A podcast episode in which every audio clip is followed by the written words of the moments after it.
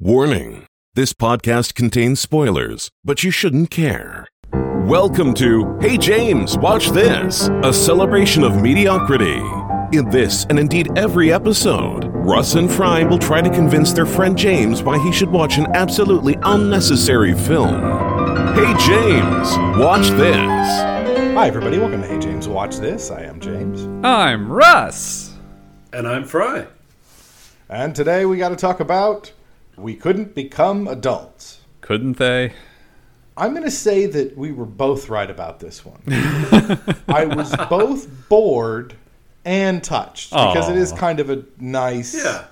I wouldn't necessarily, I wouldn't really call it a romance. It's about romance, but it's not a romance. Both bored Um, and touched, like watching Lady in the Tramp. Yeah, there were yeah, there were a couple of moments that kind of hit me in the feels. Or but porn. most of it was just a total snooze. So, is what it is. There you go. We still need to fit in that porn version of Cinderella.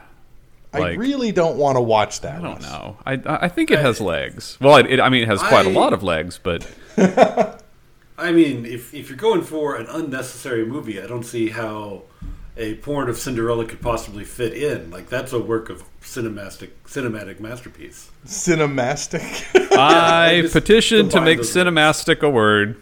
Does that mean uh, someone who chews on film? Hey, uh, an actor who chews the scenery and overacts, a cinemastic. Ah, that works. That works. Well, see, I was I was actually thinking of of kind of a critic who just makes their living talking about films. They don't actually create any themselves; they just chew the film. I don't know anyone like that. It is us. We're the cinemastics. we don't make a living Oh. doing this. You, you. Oh, I'm. I've been keeping all the money. I was supposed to pay you guys. Well, I am going to tip my hand. It is not a mockumentary. It is a docu docu documentary. Yeah. You're going to learn something about some real people who make a lot of terrible decisions, just like every best documentary there ever was. It's, Oh, my goodness. Russ chose this, I assume, only because it's about Canadians. Uh, no Well- Americans have ever done anything like this. This is a truly a tale that could have happened anywhere and definitely has. But uh, before we get to that, we have to untitled some text. And the Yes. scores are Fry 20 and James 16. Now, since I didn't think y'all would know a lot of documentaries, Right. maybe March of the Penguins, Supersize Me. I've actually anyone- never seen Supersize Me. I've seen. Can anyone name a I've read third? the book, AlphaGo, the one Netflix made about Go. uh, Hackers, I believe, was a documentary. I've seen documentaries too numerous to count, but they all have, you know, it's all nature stuff. No, so and- and it's no all like memorable the world titles. Of bugs. Yeah, the titles are pretty bad. Seventy percent of them were hosted by Richard Attenborough. So here is the best part. What I'm going to do for this is I'm going to give you the title of a documentary. Ah, Now, if either of you can just guess what this might be about, you'll get the point. Okay, excellent. I So- like this. Now, don't just blurt. You, each of you is only going to get one. So, like, if I said something Okay. like Goodyear, and you were like the blimp, and you were like tires, and I'm like, no, no, no, it's a guy's last name, but it's too late at that point. So, Yeah. the land of silence and darkness. Is that about the border between North and South Korea? Good guess, not even close. Hmm. Land of Silence and Darkness. Is that about what happens to our brains when we're asleep? Ooh, another good guess. I wish I could give either of your points, but you're nowhere close. Uh, that is our that is our old friend Werner Herzog, and it is about the life of Fini Straubinger, who is a woman who lived most of her life deaf and blind. Ah, okay. The Aristocrats. Oh, That's about that joke. Fry got that one. Yeah. the Yeah. Aristocrats is about the joke. How about Hands on a Hardbody? Is it about mannequins? Ooh, how fascinating. So no, it's not about mannequins. Not about mannequins, but like if you get, you know, in the ballpark, I'm going to give it to you. Like you don't have to be completely right. I have decided to guess it's about vintage classic cars. You know, I think I have to give oh, Fry a point for that one because Really? it is about an endurance challenge to win a truck by placing your hands on it. Hey, Oh, all that right. one. Okay. Okay. The last person left standing with their hand on the truck wins the truck. All right. How about Big River Man? Is it about noodling the fishing with the fingers? Okay. God damn. That's a weird one. I'm going to guess it is actually the a documentary about ancient Egypt, and that was the literal translation of the title of Pharaoh. Ah, damn. I wish I could give you points on that one, but it is very literal. It covers Martin Strel and his journey to swim the entire Amazon River. All right. That's okay. That's a very stupid task. Okay. Tickled. Oh god, it's going to be about Black Friday, the year Tickle Me Elmo came out. Okay. I was going to guess that it was about like. To- I was also thinking Tickle Me Elmo, but I was going to guess like toys in general. Oh, damn. Uh, boys, that is about competitive endurance tickling and the videos that feature it. Why is this not an Olympic sport? I would tune in for this. Well, you Have you guys heard about the pillow fights? well, you need to watch this documentary because it goes very strange places. Have you guys heard about the pillow fights? It's like UFC but with pillows. That I'm not sounds kidding. brutal. I don't know. That might be a little too brutal, but I would definitely give it a try. No, I mean it's less brutal than the UFC. They, they're hitting. You're only allowed to hit them with a pillow, and there's no but bricks in the pillows. Most car accidents are less brutal than the UFC, but that doesn't mean I want to be involved in them. I don't know, like if I, if I hit one of you with a pillow, it's going to be like the, a kiss from your sweetie on a soft summer day. And if you hit me with a pillow, it's going to kill me. Well, I'm, yeah, but they have weight classes and stuff. Also, Fry, car accidents don't have referees, so I think you might be wrong. Uh, fights don't have seatbelts and airbags, so Fights are consensual in the UFC. Some car wrecks are also consensual. That is extremely small percentage of car wrecks. Chuck Palahniuk had a novel about consensual car wrecks. It was called Rant. well, dying at grace. Is it about Graceland? Elvis's. No, not even close. Okay. That was also where my mind uh, went to first. Uh, I'm going to say that Dying at Grace is about an older Catholic woman whose life dream was to die within the holy city. That's That not a bad guess. that's a hell of a pitch. That is. This one is about a hospital, and it follows the last days of five patients' lives up until the moment they die. Oh, Well, that wow. sounds really sad. How about behind the curve? Why did I think that was a soccer one? No, it is not. No? I'm sorry. Well, uh, behind the curve, you said? Behind the curve. I think- oh, it's it's about schools and like uh, test scores. oh my gracious! No, no, no! It is about flat earthers. Oh God! Damn. So no, it, no, it is about a, no, it is about education in the sense that they never received a proper one. No, that's stretching it. Oh, but but also, please teach our children the earth is round. My favorite argument against flat eartherism was the one from capitalism, where it's like because there would be so many hotels at the edge, Yeah, for sure. restaurants, you, you could bungee jump off of it, you know. How about oh, this is a I, I'll be lenient with this one. How about the imposter? The imposter, you say? Well, that could Is this only- about, uh, it could only be anything. Is this about a spy during World War II? Not even close. Hmm. Is this about someone completely unqualified who gets a job in a highly complicated field? Ooh, that's a good tech. guess. Fry, you're like pitching good movies here. Yeah. Like, like I'm- no, The Imposter is about a 13 year old boy who goes missing in Texas, and then three years later, oh, he Oh, yes. turns up Oh. in Spain and alive. However, it's told from the perspective of the man who's clearly im- the imposter. Right. Yeah, no, I've, that story is wild. All right, two more. Finders Keepers. Oh, that actually sounds kind of familiar. I'm going to say it's about the uh, patriotic quote unquote group, the Oath Keepers. Uh, I'm going to say it is something to do with stealing ancient relics. You know, okay, I'm going to give James a point on that one. All right. But only because he got stealing and relics. And so I'm going to stick ah. with that. Because the true plot of Finders Keepers is about two men who are having a very long running argument. And the argument is over a mummy's leg. Okay? One of the men inherited the leg when he bought a storage container. And the leg was in it, right? Sure. The other guy is the former owner of the leg.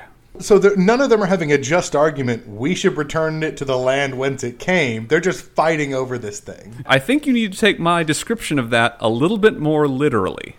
Wait, what do you mean the, the Oh, previous the- owner of the. The mummified leg was attached to Belonged the other- to the other man. Oh. Ah, I see. Well, his then you're leg. being very generous in giving me the point, and I thank you. It was amputated. Why would you want to keep that? Just give it back. Ew. What do you mean? Finders it was yours keepers. your whole life. Why would you want to lose? Why, like, definitely keep it. No, no, no. I'm saying the guy who found it in the storage bin. If if I found a mummified leg and someone got to me before I burned it to dust and said, "Hey, that's mine," I'd be like, "You can take it. I'm not fucking touching it." The crux of the guy's argument is he thinks it'll make him famous. Like he can use it as a roadside attraction or something. Yeah. You can make a fake mummified leg roadside attraction. I mean, you sew a fish to a monkey. I mean, there's lots of ways to make roadside attractions. Yeah, but one of them is to already own a mummified leg. I, I, I see it. I totally get it. Come see Bill's leg. Your final reprehensible question. human being. Three identical strangers. It's called Three Identical Strangers. Okay. Uh, This feels too easy. Triplets separated at birth. That was kind of going to be my guess, but I guess I'll go for something else now. No, I mean, it, yeah, I was. That was going to be my. Well, I don't know what else to guess. I'll Fry- triplets. Yeah. Fry got to it first because that is exactly what that is. That is triplets Oh, separated okay. birth. So buttons. Well, that is three to Fry and one to James. So that is This Fry, one's hard. Twenty-three. It James. was, it was a neat concept. I like this one. It was more for the banter than anything It else. It gave us some real opportunity to be uh, creative with these ideas. So yeah. What do we have today, gentlemen? we were tasked with finding a documentary, and I had no idea if this was going to be any good or not because documentaries for me are a big old mixed bag. But Yeah. Tell him, Fry, why I- you I- need to watch Trust No One The Hunt for the Crypto King. Oh God. 2022. You may have actually heard some of this story in some of the online media when this was happening, but I certainly didn't know all the details of this Me. amazing affair. Okay. So we start in around 2014. People were excited about the bitcoins. Uh, I don't think anyone had yet figured out that it was going to turn our planet into like a smoky rock way faster than anything else we were doing. no one had yet seriously worried about the problem that it takes 17 minutes to confirm a transaction. You know, it, it seemed like it was going to be a good thing. So I had to get some jokes in at Bitcoin's expense to start this off. This whole if, if this whole episode is not dunking on Bitcoin and NFTs and Ethereum and all of the people who trade in those things, Yeah. I should probably state that I have, at some point in the past, owned a small amount of cryptocurrency, but I got rid of it. there are people who know a lot about crypto and there are people who are good at eating pussy.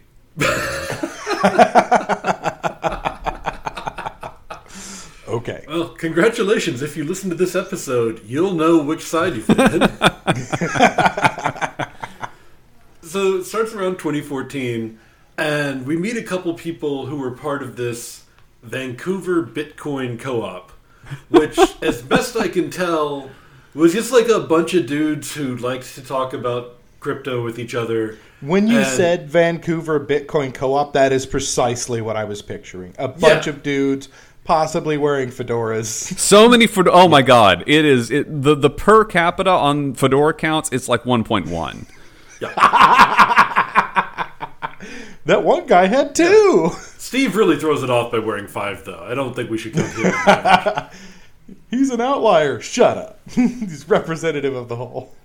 and and One so, by all, ac- oh, go ahead. No, no, I was I was just going to yell about how there's a guy in a fox mask too, but you know. we, we got to get there. We got to work our way up to that. right. Wait, Fry, is it a Firefox mask? No, no, it's not that funny at all.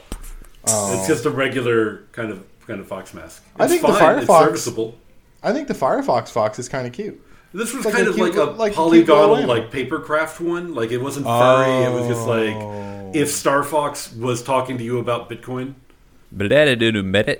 Something about that sentence just made my fists like ball up really hard. Yeah, Anyway, no, I didn't like the way that felt saying. It's probably going to be a lot of that tonight.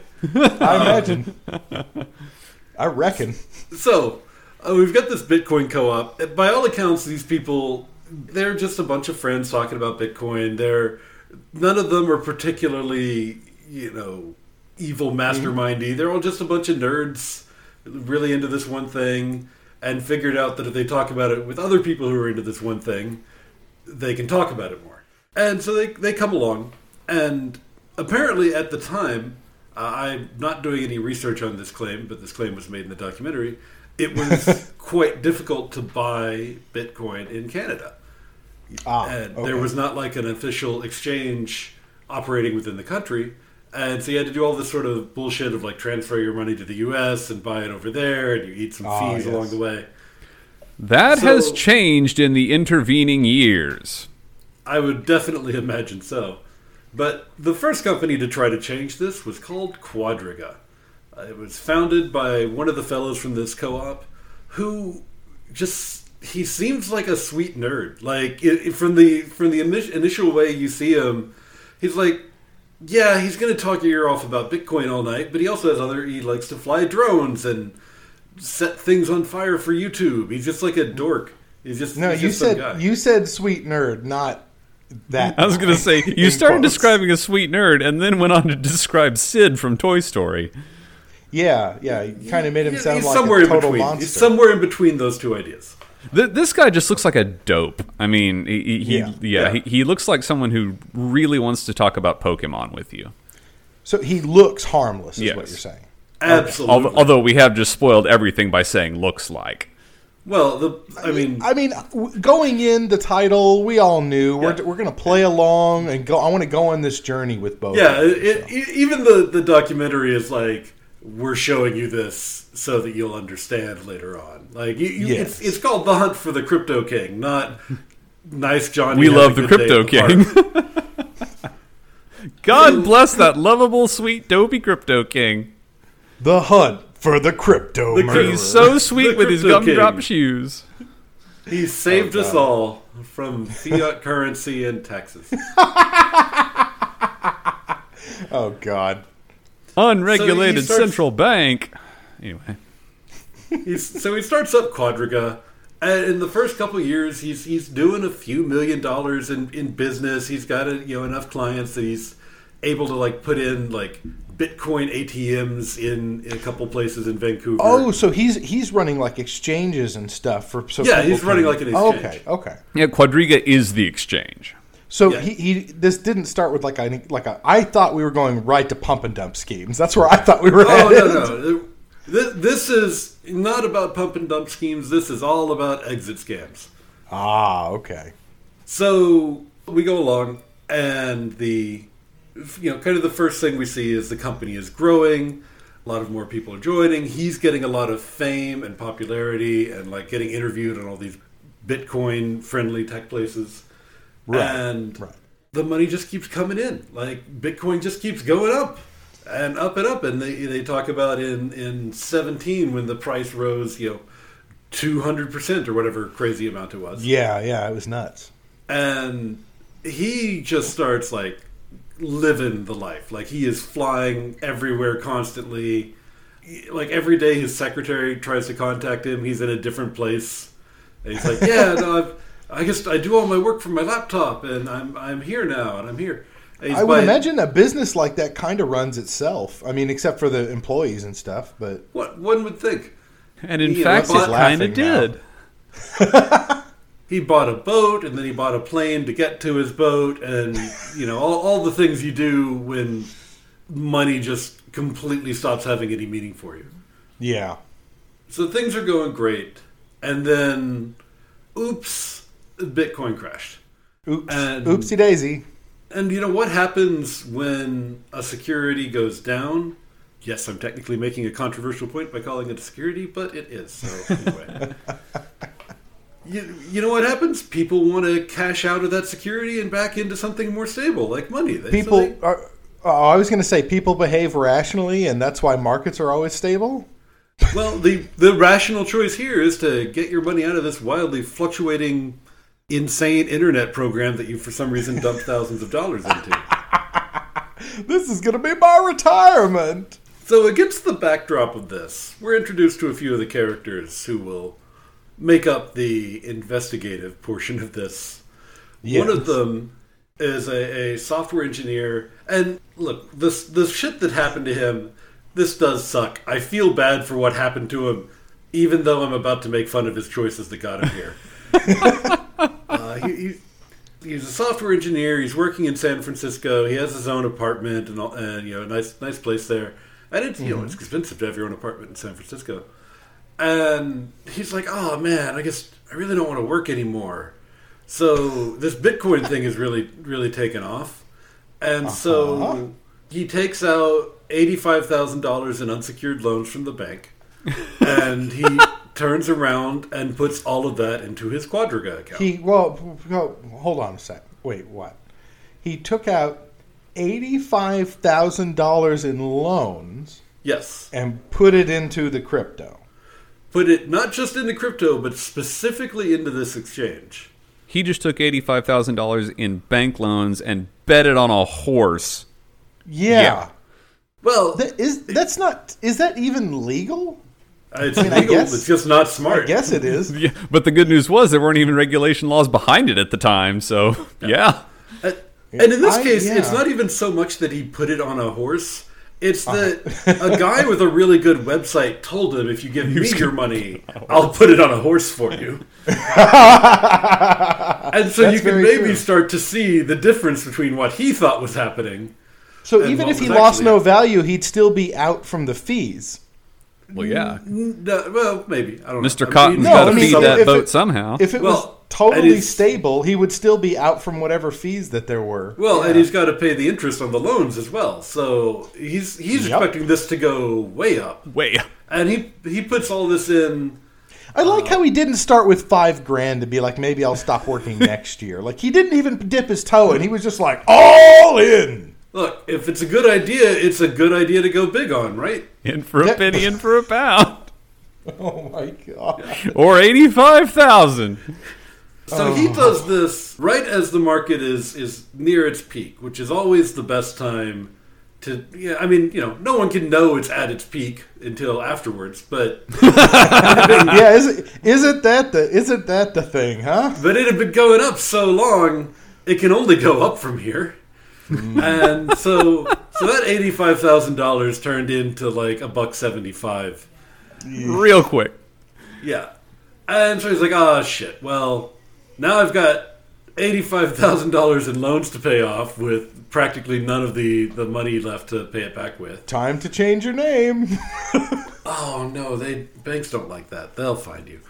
Uh, he's like, all right, well, this lifestyle I'm living here in San Francisco with the new debts I have, I really can't do it. I've got to I've reduce my expenses so that I can live a life where I can pay these debts back and then get back on my feet.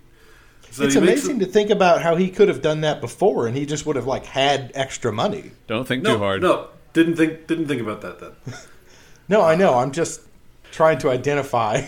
I want you to picture the cast of characters that are interviewed in this crypto documentary. And I, I- want you to tell me how many women appear in this cast of characters as people who lost a fuck ton of money betting it on digital apes. Oh, none.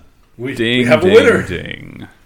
Yeah, no. I, I love yeah. this was a man who was a software engineer He could put Yeah. on pants and drive himself to work like a big boy. And if he's a software engineer, he presumably knows cause and effect and if then statements. And, you know, it just didn't translate into the real world. I love that men are, we are just fucking cartoons. And and really, we haven't even gotten to his worst decision in this whole No. story yet. No. That's that's the best part here. Oh, this is oh, this is just This to is- kick everything off. This is just this is him making what will later seem like reasonable choices. Oh God. because he decides he's, he's got to he's got to move somewhere, and he decides he's going to move to Canada, and he finds Yeah. this town he's going to live in up there, and he's like, well, I gotta you know liquidate all of my assets here, so I'm not moving like a bunch of extra stuff up, and then I got to transfer my money into Canadian dollars and set up a bank account up there.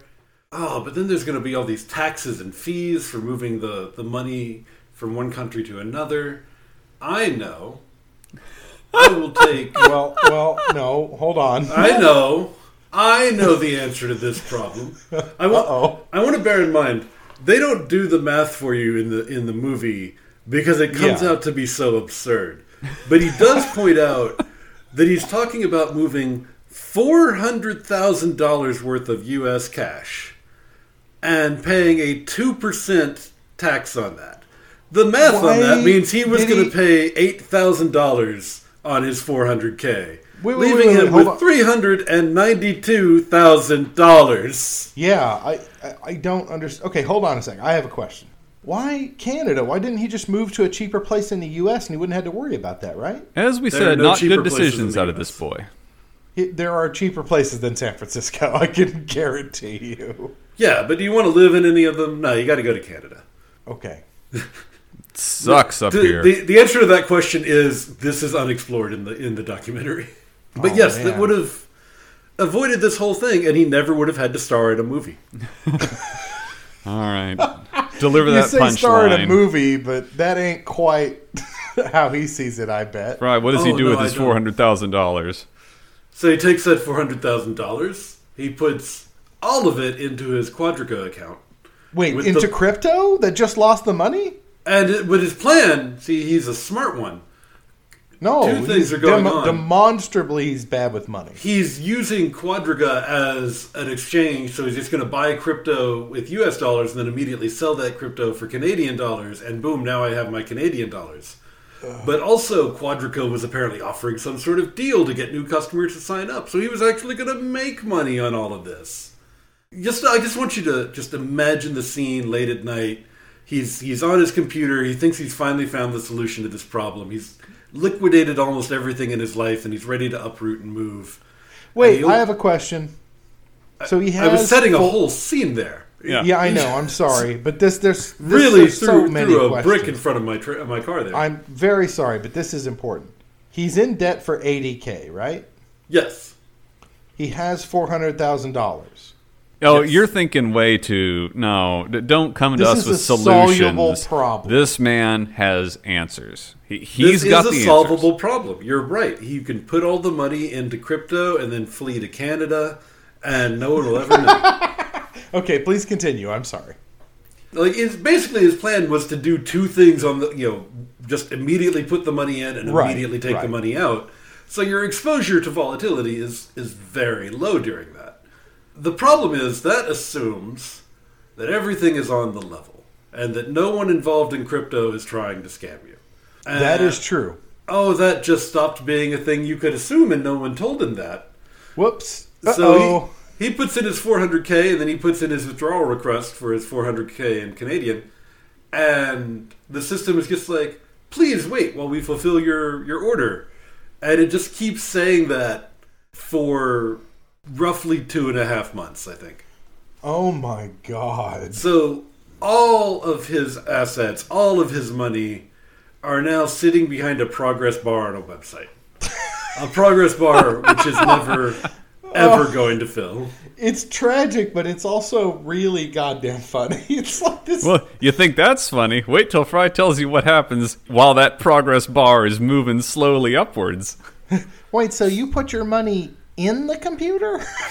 anyway. Sure did. The files are in the computer. the files are in the computer. Wow. So he remembers the day something finally happened, as much of the rest of the people we see in this story will as well. I Jan- bet. January 14th, a little story comes over the news that the founder of Quadriga has died in India. And Oh, he was the only one with the passwords to the wallets. I oh I remember this. Yeah, yeah. So, sorry, the, all your money is gone in the head of a dead man, and there's no way to get it back. And hmm. sorry. It is worth noting that for a little while after this, Quadriga was still accepting new signups. I just Fantastic. I love that. As you know, like, well, you can still deposit with us. Sure, that works fine. You could definitely put money into this if you want to. Yeah, our CEO's dead, and we don't know where all the money is. But uh, you know, come on, give us some more.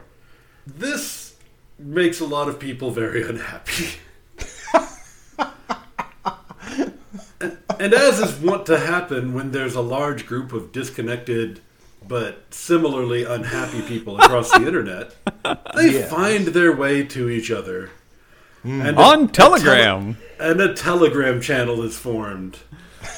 And then, wouldn't you know it, before long, this is it's practically like watching QAnon play out three years earlier and slightly more politely.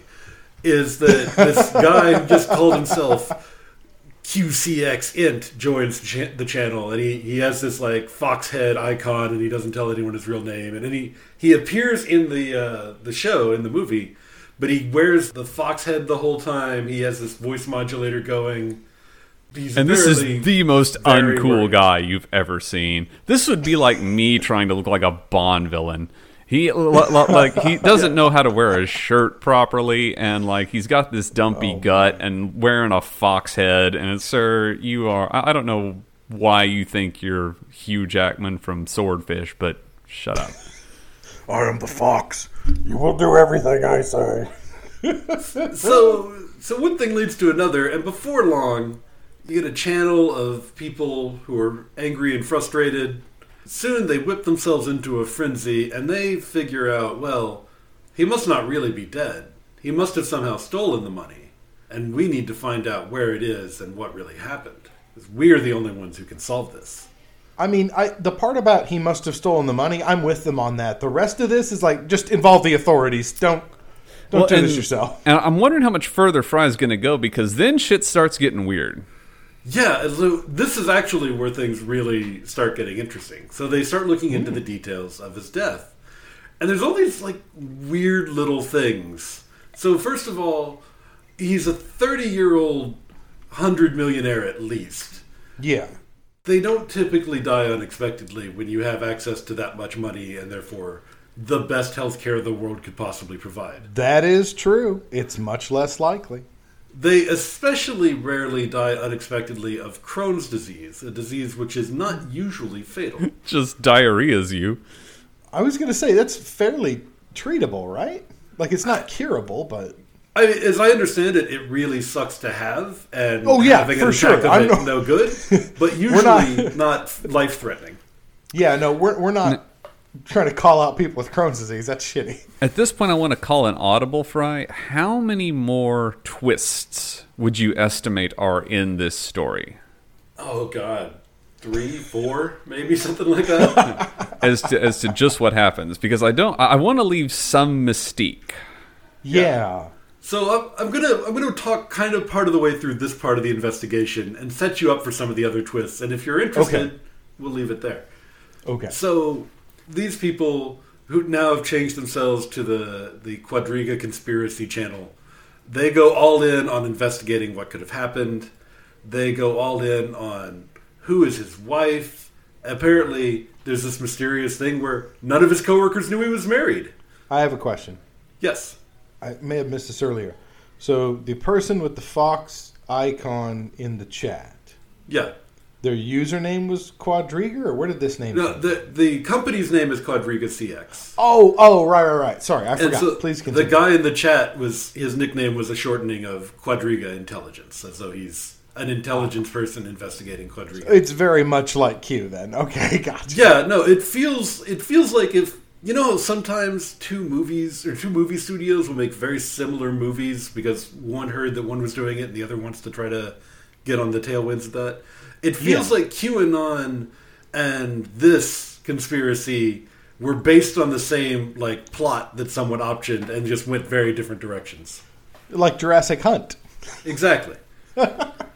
It's called a mockbuster. So we start investigating the wife and how weird it is that none of none of his partners or co-workers at Quadriga knew that he was even married. He apparently didn't talk about that at work. But also, bear in mind, he spent a lot of the last couple of years flying around places and working remotely constantly.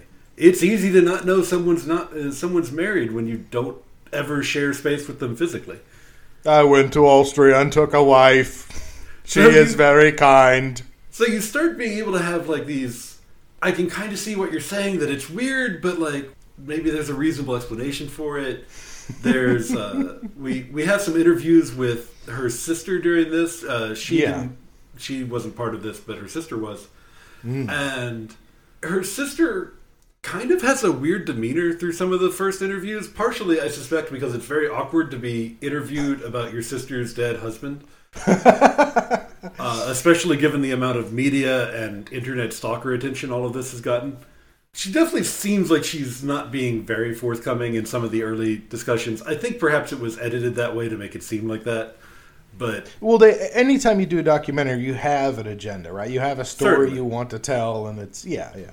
if the second act immediately starts with an interview with the sister saying, "Yep, I'm perfectly believable and he didn't do it," well, it's it's going to be hard to keep going with the rest of your movie, or you're totally going to have to change directions. Yes. The families apparently didn't get along. There was a whole weird thing about how the wife had this big party when he died, and his family was kicked out of their house after or midway during the night of the of the funeral. So just a lot of like yeah, like weird stuff going on. But they also have explanations. They're like, "Oh, well, we're Irish. We had an Irish wake. It's supposed to be loud and with a lot of drinking and stuff. We we uh-huh. celebrate that." And his family just didn't share that same culture and weren't comfortable being around that. So they asked us to stop, and we asked them to leave because it's our house. For what it's worth, on our limited reach, I would just like to ask all Americans whose grandfathers and grandmothers were here already and not from Ireland. Shut up. You're not Irish. you just not. I'm sorry. I know you drink on St. Patty's Day, so does fucking everybody. Just because you're an alcoholic does not mean you're Irish, and I think it's shitty to. Anyway, please continue. And these people are about as Irish as the fucking Queen. well, yeah, I figured, but my point is, May like, she rest it's. in peace. Oh yeah, that's right. She just passed.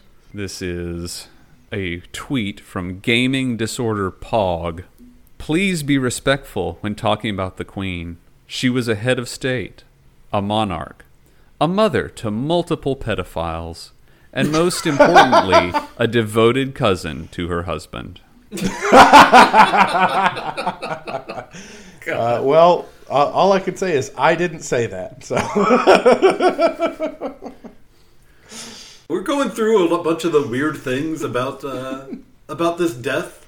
yes, And we wind up getting some reporters involved from uh, what was it the the Toronto Star? Some reporters from a big newspaper in Toronto, and Big time they get newspaper. investi- they get investigate interested in the case and start investigating it because yes, it's a fucking weird case. There's a story there. Whatever happens, there's going to be a good story here in investigating this.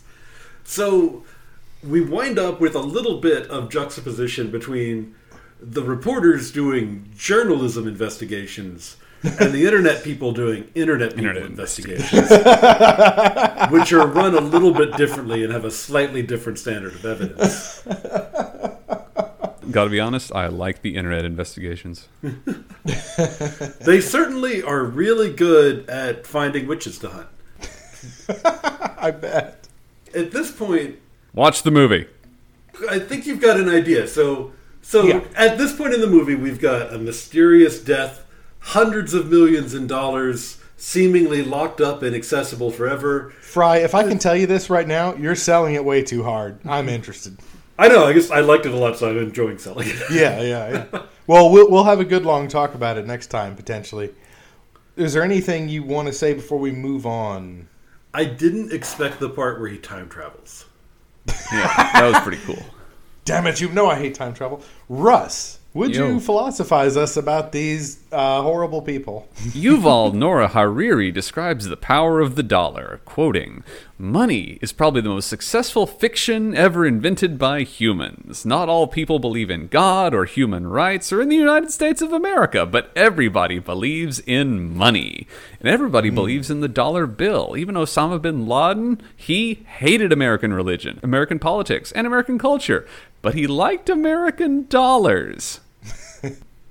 Well, for money, of course, to work, it has to be three things. It has to be a medium of exchange, it has to be a unit of account, and it has to be a store of value. And we'll go into that in just a second. And for crypto, Ada G. Idell, writing for Medium, has a pretty good working definition. Cryptocurrency is an inherently philosophical topic because it deals with the philosophy of finance. The whole point of crypto is to eliminate the need for a third party to validate transactions and money. This is an idea that is firmly rooted in anarchist philosophy. The idea is that if people are free to do whatever they want with their money, and the money is free from central manipulation, the people will make better choices. Let's go back to crypto and those three things. Medium of exchange is defined as the capacity of an item to expedite trade between a buyer and seller. Hmm. What's our key word here, boys? Trade. Expedite. Oh, I thought we were guessing. Crypto fails hilariously because it makes trade more complicated, and half the market has is guys with XX underscore XX in their names. As far 69 420. unit of account, the capacity of an item to function as a numerical monetary unit and act as a universal measure. Okay, crypto is closest here. It's far from universal, uh, like as far as acceptability goes, but it serves that purpose. You can And have finally- an account denominated in crypto dollars. Yes. Yes. And finally, a store of value, the capacity of an item to retain purchasing power into the future and capacity to be saved with a predictable variance over long periods. Oh, it doesn't do that. I will allow you to laugh at that. and the cool part is, we even got to see this in real time because I don't know if y'all recall, but Nayib Bukele, the president of El Salvador, about a year ago, made Bitcoin an official national currency. oh, yeah, yeah, I remember that. Yeah. And then right after he did that, the price crashed again. Yeah. They asked central bank chief of El Salvador, Carlos Acevedo, about this. And here's a wonderful quote No one really talks about Bitcoin here anymore. It's been forgotten. I don't know if you'd call it a failure, but it wasn't a success. What a politician answer. However, Michael McDonald for Fortune has a much better take. Most Salvadorans just didn't put any money into Bitcoin, saving many from the bear market. The same can't be said of the government, which started purchasing Bitcoin last year in the run up to its launch as its legal tender and has continued to add to its stockpile, conspicuously buying the dip during periods when Bitcoin declined. The result, it's just sitting on its losses. And if you look it up, El Salvador currently owns 2,381 Bitcoin. When that goes to the moon, they're going to be the richest country on earth. This is true. Uh, those Bitcoin were bought with public funds and are currently worth about 47.2 million. The government paid twice that. The rollout also cost $375 million, including 150 million in just backing the currency. So, so far they've paid a lot for absolutely nothing. Now, that's Bitcoin as payment. That narrative has kind of fallen through, right? Like now Bitcoin is an investment. It's something you do like just like with the stock market, which is really funny to me. It I still haven't got that image out of my head where it's like, "Honey, rather than buying a house which has use, I've bought this JPEG of a gorilla smoking a joint. Our future is written in stone." By the way, I love Russ. I love how much you hate NFTs. It's so funny to listen to you talk about. I also hate the Artemis Project. Let's talk about how they spent $45 billion to make a Roman candle. I can't wait till that thing launches because I can't wait to watch the fireball 85 times on YouTube. Anywho.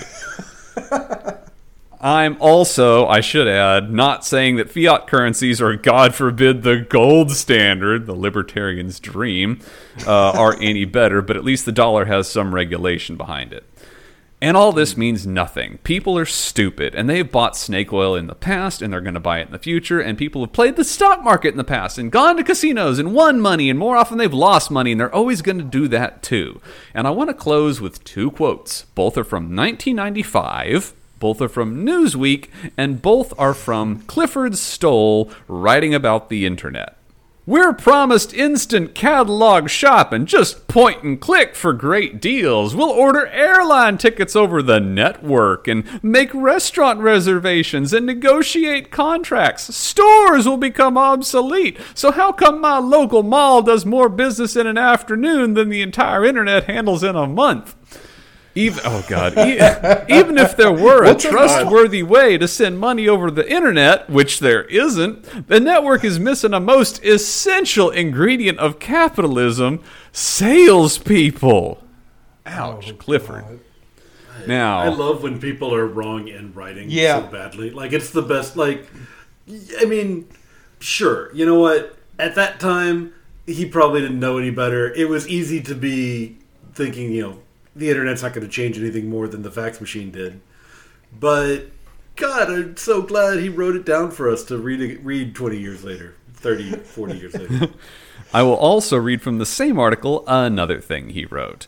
And it is what internet hucksters won't tell you is that the internet is one big ocean of unedited data, without any pretense of completeness, lacking editors, reviewers, or critics. The internet has become a wasteland of unfiltered data. You don't know what to ignore and what's worth reading.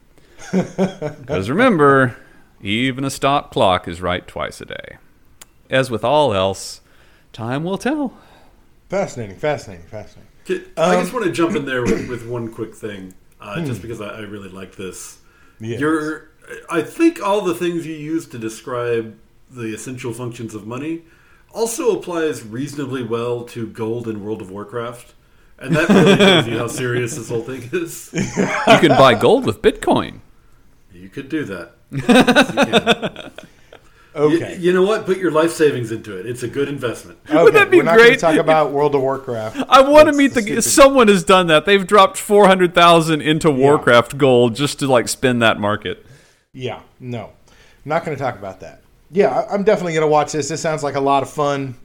Th- This sounds like light reading. Like you, you ever have books that you know you just you know you consume like popcorn? That's what this sounds It's like. to very me. light I'm just going to be smirking hideously to myself the whole time and busting out laughing at these people. As Russ said, time will tell. But right now, it's a fucking scam. And I believe this actually, this particular incident that they're referring to in this documentary, this was before the age of the pump and dump, which we are seeing more recently, where it's just, it's like every week, it's like, oh, they stole someone's money again. Like, it's happening constantly. It, so, it was before the age of the pump and dump, but it was well in the age of let's make a fake fake exchange and run an exit scam when people give us yes, yes, yes, that is true. This is not the only example.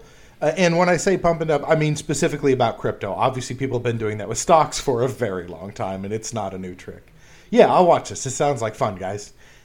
Do either of you have any recommendations for the listeners? Right, does. I do. I I watched a movie I really enjoyed last night. I, I don't think it's going to be one for this podcast, in part because you've banned rom- romance movies uh, for six months. Six months, yes. And this was actually quite a good romance movie. It is a Korean Netflix movie called Love and Leashes. And Ah. it follows an adorable couple who have like an office relationship because one of them accidentally finds a very nicely made personalized dog collar that a guy had ordered for himself and she winds up seeing it instead. One thing leads to another through the you know the usual romance comedy misunderstanding sort of thing where she's like hey you know what i'm actually a little curious about this and and starts deciding to dip her toes into the the bdsm waters but here's the thing and and Oh yeah, you know the usual stuff. The usual I found stuff. his collar. here's the thing I really like about this movie. Hmm. It really as much as just a, a romantic comedy style movie can do, showed BDSM in a positive light. It showed safe and like good advice around uh, BDSM relationships and practices. It even gave examples of some of the negative sides of that community and what to watch out for. And it did all this while still being an entertaining movie in and of itself. And I was like, that's actually a pretty impressive feat. All right. In that case, let's spin the wheel. Let us spin the wheel. Let us Take documentaries and romance off of it. And foreign, because that's not a fucking category.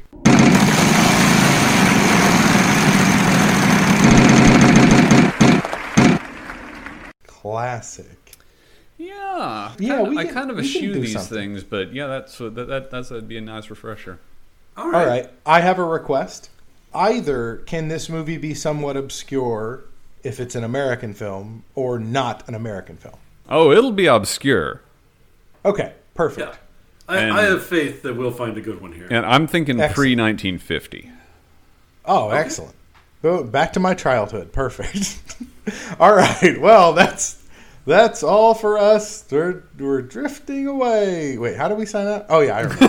Uh, think about Bleach, oh my right? god, can it be we're drifting away? and then the music plays. yeah, no, let's not. Let's do it properly. Thank you, everyone, for listening to Hey James Watch This.